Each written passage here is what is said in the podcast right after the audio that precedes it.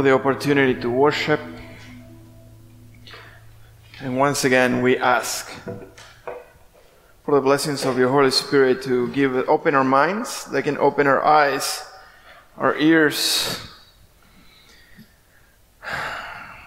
that we can find peace in you. I pray that the scripture I'm going to read and the message I'm going to share can inspire, can bring new understanding, can bring a renewal of faith. In Jesus' name, I pray. Amen. Gonna the mate. Thank you. All right. So we are on the third week of Leap of Faith. Again, so one of my favorite movies, and heretical enough, one of the movies where I got a lot of inspiration for my walk of faith. Because um, there are a lot of movies right now. So we have movies where you have heroes, and every hero has, you know, typical characteristics. They're like super ripped, they're really good looking, um, and they're very honorable.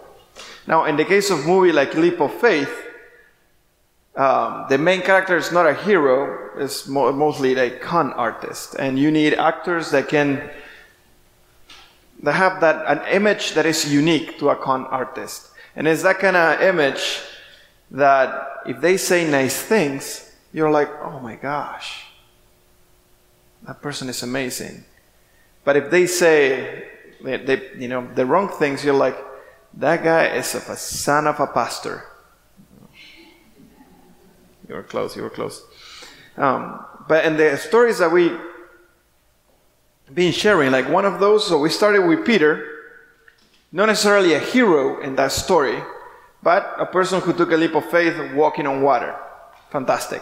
Last week it was Abigail, Abigail, and she became a hero in the fact that she saved the life of two men, maybe the future of a kingdom, risking her own life, walking, uh, working behind her husband's back without her husband knowing, and kind of wrapping David around her finger. And today we have one of the most famous characters in the history of the histories that the Bible talks about. And this is Rahab. Rahab. Rahab. And I'm going to read this passage because there are so many things about her that I will like to share. And I've been wrestling with her story so much. And, and even this, I, I, I even was working on this sermon this morning because the more and more I think about her story, more questions I have.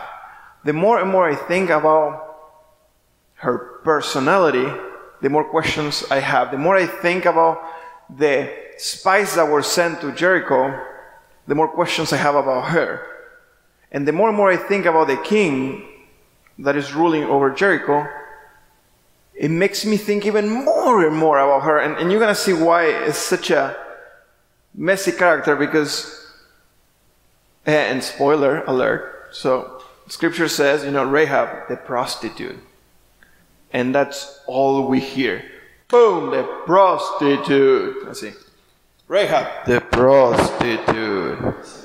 And that's all we hear. But I think it's so, so much more. And okay, I'm gonna get into it. I'm really excited. So I'm not gonna forgive you this time. I'm gonna read the entire passage. I practiced that. So hopefully.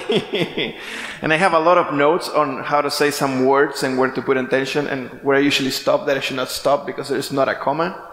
So, see how it goes.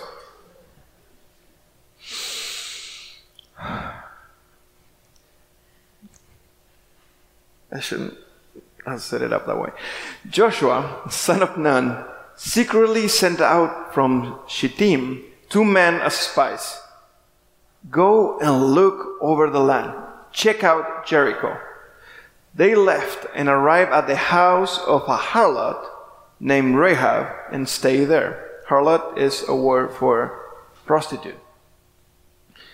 The king of Jericho was told, We just learned that men arrived tonight to spy out the land, and they are from the people of Israel. The king of Jericho sent word to Rahab, Bring out the men who came to yours to you to stay the night in your house. They're spies, and they come to spy out the whole country. The woman had taken the two men and hidden them, and she said, Yes, two men did come to me, but I did not know where they come from. At dark, when the gate was about to be shut, the men left, but I have no idea where they went. Hurry up, chase them, you can still catch them. She had actually taken them up on the roof and hidden them under the stalks of flax that were spread out for her on the roof. So the men set to chase down the Jordan road towards the forts.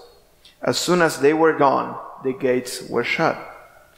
But before the spies went down for the night, the woman came up to them on the roof and said, I know that God has given you the land. We are all afraid. Everybody in the country feels hopeless. We heard how God dried up the waters of the Red Sea before you when you left Egypt, and we and what he did to the two Amorite kings east of the Jordan, Sihon and Og, whom you put under a holy curse and destroyed. We heard it and our hearts sunk. We all had the wind knocked out of us, and all because of you. You and your God. God of the heavens above, and God of the earth below. Now promise me, she said, I show you mercy. Now show me and my family mercy and give me some tangible proof, a guarantee of life for my father and my mother and my brothers and my sisters. Everybody connect, everyone, everyone connected with my family saved our souls from death. Our lives for yours, said the man. But don't tell anyone our business. When God turns this land over to us, we'll do right by you in your loyal mercy. She lowered, she lowered them down out of the window with a rope because her house was on the city wall to the outside. And she told them, Run through the hills so your pursuers won't find you. Hide out, hide out for three days and give your pursuers time to return. Then get out of their way. Get out of your way. Get out. Get on your way. The men told her, I order to keep this oath you made us swear. Here is what you must do. Hang this red rope out of the window through which you let us down and gather your entire family with you in your house father, mother, brothers, and sisters. Anyone who goes out of the door of your house into the streets and is killed, it is his own fault. We, were, we aren't responsible. But anyone within the house, we take full responsibility. If anyone lays a hand on one of them, it is our fault. But if you tell anyone our business here, you're all, the oath that you, we, we swear is canceled. We're no longer responsible. And she said, If that's what you said, that's the way it is. And sent them off. And left, they left, and she hung the red rope out the window. So they left, and right away, she hung the red rope on the window. They headed for the hills and stayed there for three days until the pursuers had returned, and the pursuers had looked high and low and found nothing. The men head back. They came down of the hill. They came, they came down out of the hills, crossed the river, and returned to Joshua, son of Nun, and reported all their experience. They told Joshua, God has given the whole country to us. Everybody is in a state of panic because of us. And that's the story. This is Rahab. Is two spies. A promise they made to each other a lot of people that she wants to save. And the interesting part about this story is that we have a hero, and the hero is Rahab, but she doesn't pretty much she doesn't have the requisites, requisites or characteristics of a hero, especially if you put her person in the context of the Old Testament. She's a woman. She has a very complicated reputation. She's definitely a traitor because she's betraying her country. And she's a liar because she lies to the king's guard. Pretty much she's lying to the king. So when you think about a hero, that's not the kind of things that come to your mind. But that is if we look at her through the eyes of everybody that lives in Jericho. Now, when we read her story through the eyes of like Christians who have an Old Testament and a New Testament, Christians that are followers of a guy whose entire path has been, um, who part of his path was, whose part of his story was this that happened there. What we see there is a person, in Rahab, we see a person that secured Israel's victory. We see somebody, then when we keep reading scripture, that she became the ancestor to at least nine prophets. She is part of Jesus' genealogy. And one of the biggest acolytes, if that's a word, one of the, yeah? Oh, I didn't even prepare that one, is that she made it to the Hall of Faith. You know, Hall of Fame, Hall of Faith. I thought I came up with that, so I Googled it and it was, no, apparently I learned it somewhere else. because it is everywhere. So the Hall of Faith comes from Hebrews 11 and it lists, it puts a list of a lot of people, not a lot of people, puts a list of people who became an example for the Israelites or for the Jewish people through history, an example of faith. So just let me go very quick through them. And it, starts like this. By act of faith, Abel brought a better sacrifice. By act of faith, faith, Enoch skipped death completely. By faith, Noah built a ship in the middle of dry land. By an act of faith, Abraham said yes to God's call. By faith, barren Sarah was able to become pregnant. By an act of faith, Isaac reached into the future and blessed Jacob and Esau. By an act of faith, Jacob and his, and his dead bed blessed each of Joseph's sons in turn. By an act of faith, Moses' parents hid him. By faith, Moses, grown, uh, when grown, refused the privileges of the Egyptian royal house. By faith, the Israelites marched around the walls of Jericho for seven days and the walls fell flat. And the last one, by an act of faith, Rahab, the Jericho's harlot, welcomed the spies and escaped the destruction that came on those who refused to trust God. So, Israel's story, let's start, let's say, let's say it starts in, um, with Abraham. To be saved between five and ten thousand years. I'm not saying creation story, 10,000 years. I'm saying the history of Israel. You know, between 5 and 10,000 years. So between 5 and 10,000 years, only seven men, one family, one nation, and two women made it to the list of Hall of Fame. So on average, that one person every a thousand years was found worthy, according to the letter of Hebrews, as a wow, these people crushed it, and kind of sucks too. You know, it's one every thousand years. Still, Rahab made it to that list. It's somebody who people keep talking over and over and over again as a person who did something phenomenal, worthy of her story to be told. So I'm going to stop there for a second. And I'm going to share something that really, really troubled me. It might change or might not change the way you see the story, It might sound like this guy is definitely a heretic, but I'm going to give him a shot. So I'm going to share something with you, but I want you to take this as an option and as a probably different way of seeing the story. Because what I'm going to, so when I was reading the story and, and meditating on it, there were a couple of things that didn't connect really well. For example, if she was a prostitute, why in the world will the king be so respectful towards her? Why will the king say, you know, those men that are in your house, ask them to come out? And her word was enough for a king. The word of a prostitute. That doesn't sound like normal. So that kind of make me start wonder, asking some questions. And this is what we read in our English translation, right? They left and arrived at the house of a harlot named Rahab and stayed there. Harlot.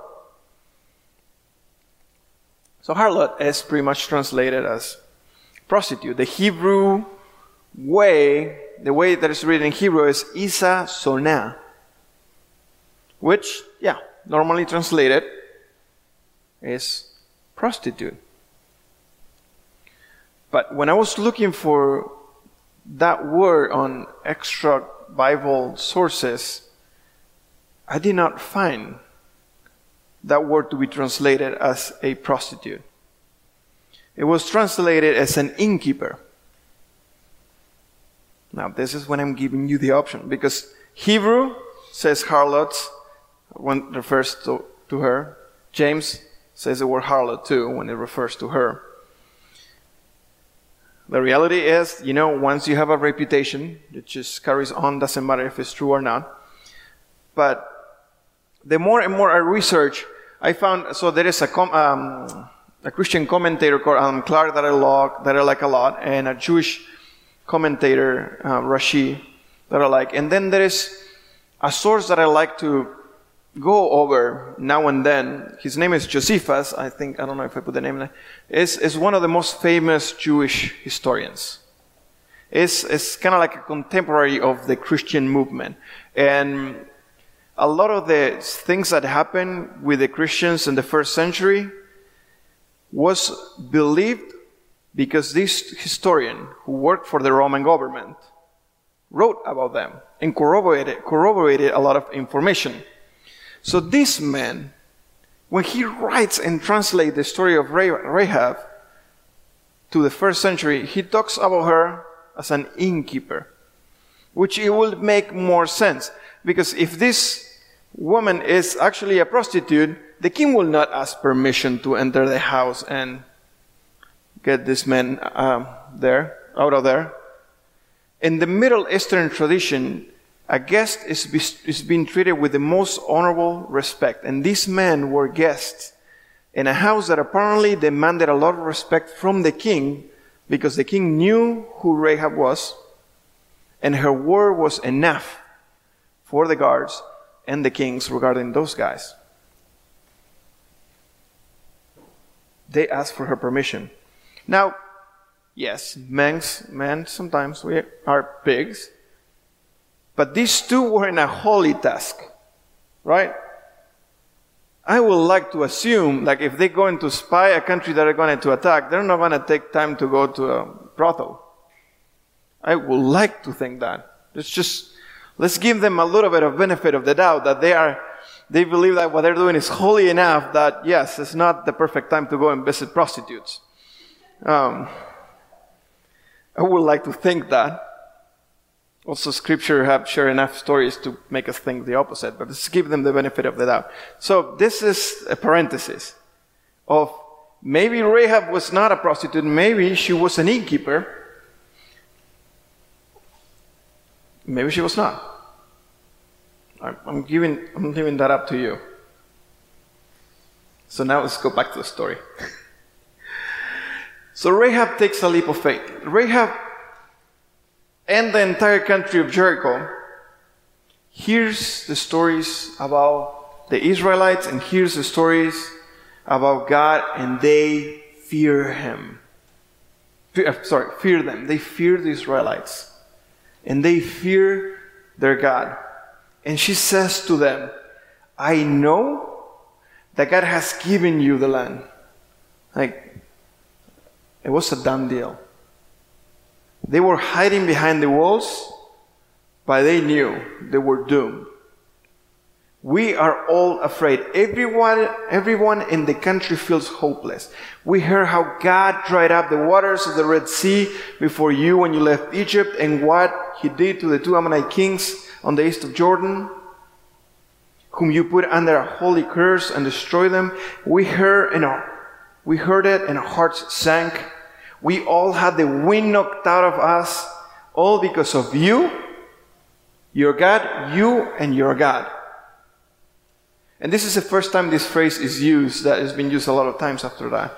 The God of the heavens above and God of the earth below. Which is a statement saying, like, the God that you have is the God who runs everything. Every other God that exists answers to that God. So the belief in the God of the Israelite has been growing. And the people who follow that God start marching towards you. And you hear stories. And they're coming. You have great walls, they're protecting you, but you hear stories. And you have two options. You join the group of people, or you die trying to stop them.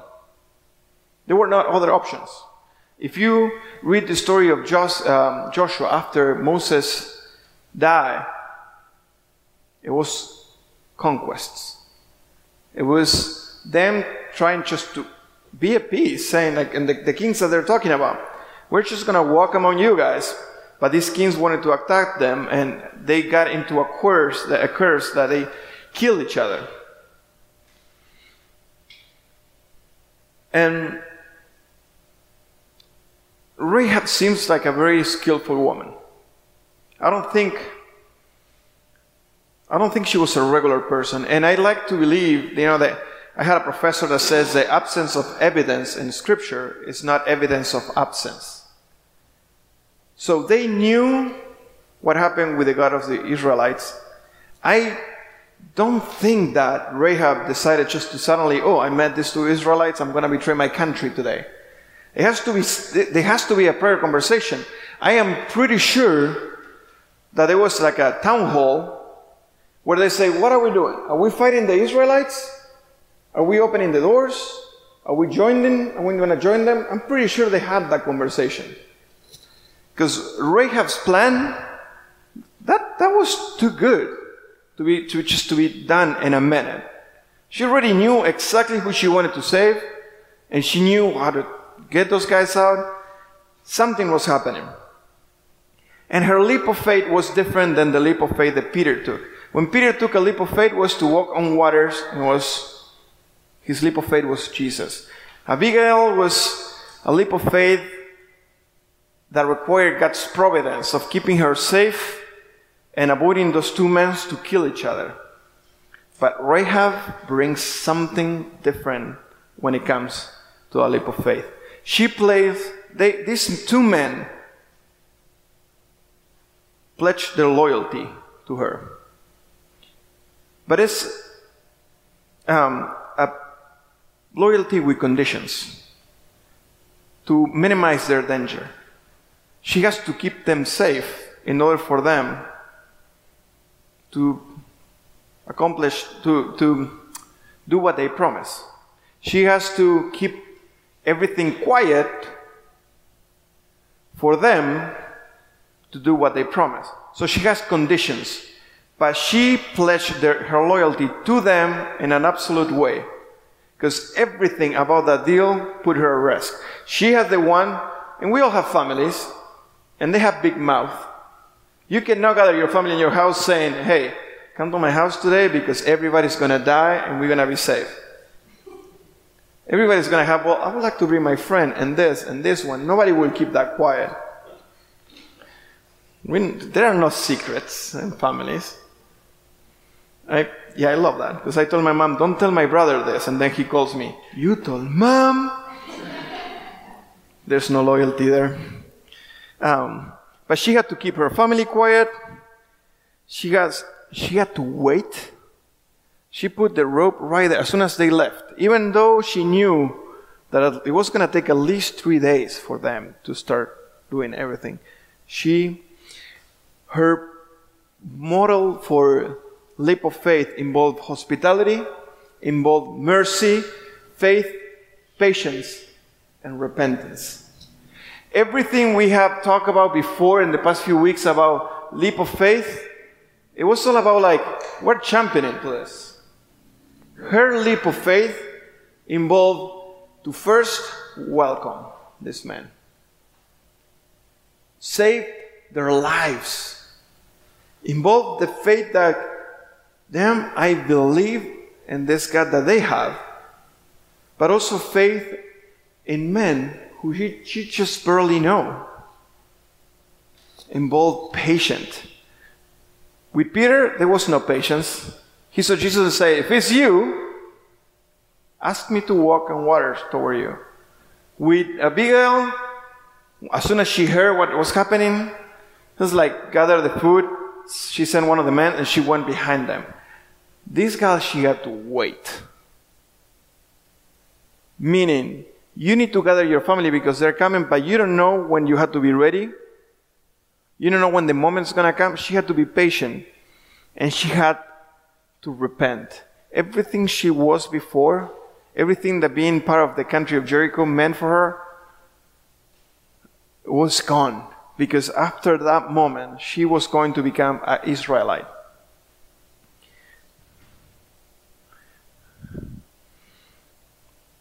So imagine this. Have you ever considered that a leap of faith will involve you being hospitable to somebody, being merciful to somebody? Faith is a given and a leap of faith, but also you have to be patient and repent.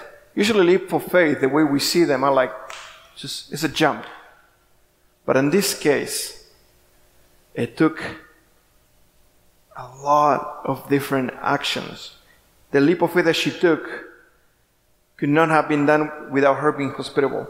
The leap of faith that she took could not have been done without her being merciful. The leap of faith that she took could not have been done without her believing that that strange God was real. The leap of faith that she took required for her and those that lived with her or she loved to be patient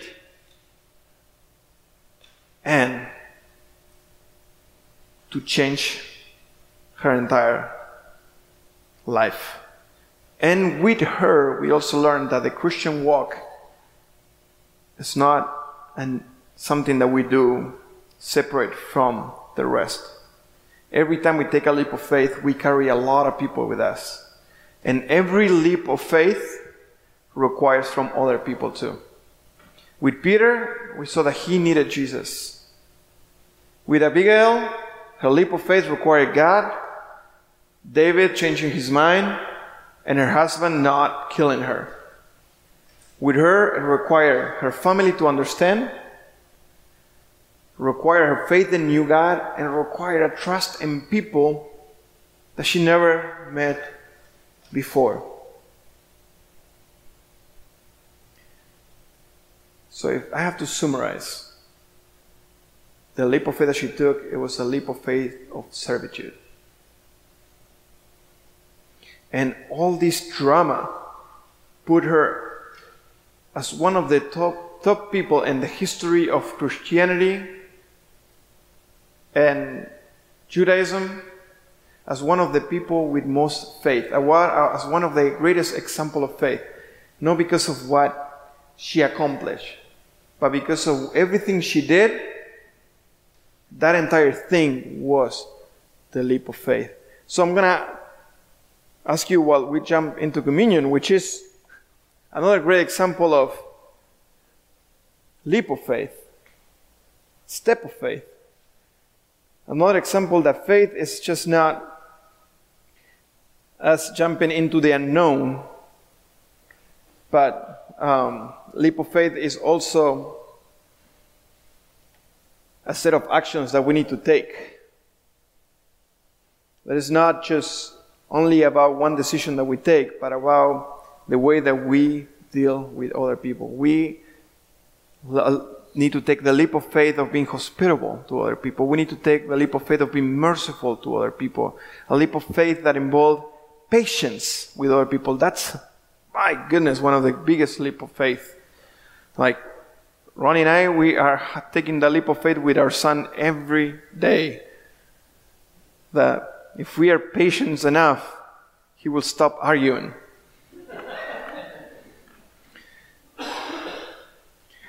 but Rahab made it, made the whole of faith. Not just because of what God gave her. Because now looking backwards, I don't think she could have imagined that nine prophets will come out of her eventually. No one could even imagine that she wasn't even an Israelite and she was part of Jesus' genealogy. And all because she took a leap of faith in people. Not only the God that these people serve, but the leap of faith that she took was trusting somebody that she will not have trust any other day. Imagine that. You taking a leap of faith, trusting somebody you will not trust in your daily life. Somebody you will not even want to spend time with. That is a mighty leap of faith. I think that's a harder leap of faith than saying, uh, we're going to trust God that, you know, the purchase of this house is going to work. Trusting somebody is one of the hardest things that have happened. And that was her biggest leap of faith. And Jesus showed us that kind of leap of faith in his sacrifice. Because Jesus took one of the biggest leap of faith in his disciples trusting, trusting them that even when he's gone, they will move on the, with the task that he has been preparing them for.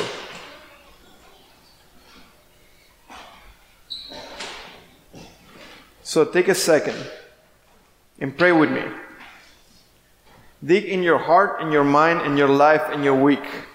What leap of faith should I take? How does my leap of faith look like? Is this me? How should I take my leap of faith being hospitable? Who should I be merciful for, towards? How's my faith, my patience? What do I need to repent for?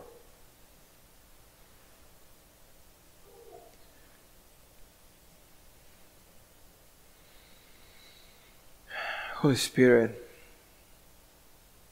we need of your divine help here. Reminding us that faith is not about waiting for things to happen for us, but also the faith is an action and requires for us to act in faith towards you and other people. Like you did. You act in faith, you trust God, you trust the mission, you trusted those men that were there having dinner with you that night, like many other nights. You trusted that even though one of them was going to betray you, the rest was going to stay. You trusted, even though what we read in one of the Gospels that when they came to get you, almost all of them ran away. You took a leap of faith on them, even though the main one denied you. You took a leap of faith on them, even though there were so many proofs of your resurrection. One of them said, I'm not going to believe it until put my finger in the holes of his hands and his side. You took a leap of faith knowing who they were. On that night, you told them, This is my body that will be broken for you. You took a leap of faith on them hoping for them to understand what you were saying, and the dinner was over, and you took the cup and said, This is my blood. that will be shed for the healing of the nations.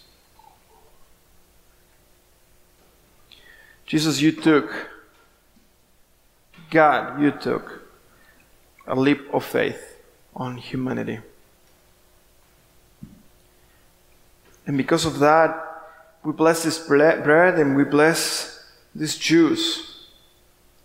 That can be a great reminder that you have called us to walk in faith, to trust, to believe that you have something for us. That even though we might not see the results now, the lips of faith at the end show victory. And we give you thanks that even though we are sinners, thanks to your sacrifice, we can be called daughters and sons of God. So, brothers and sisters, I invite you with the confidence that you are children of God to say with me the prayer that Jesus taught us. Padre nuestro, que estás en el cielo, santificado sea tu nombre. Venga a nosotros tu reino. Hágase tu voluntad en la tierra como en el cielo. Danos hoy nuestro pan de cada día y perdona nuestras ofensas, así como nosotros perdonamos a quienes nos ofenden. No nos dejes caer en tentación, mas líbranos del mal porque tuyo es el reino, el poder y la gloria. Amén. King, look, look, you want to help me? Sean, you want to help me? Isla?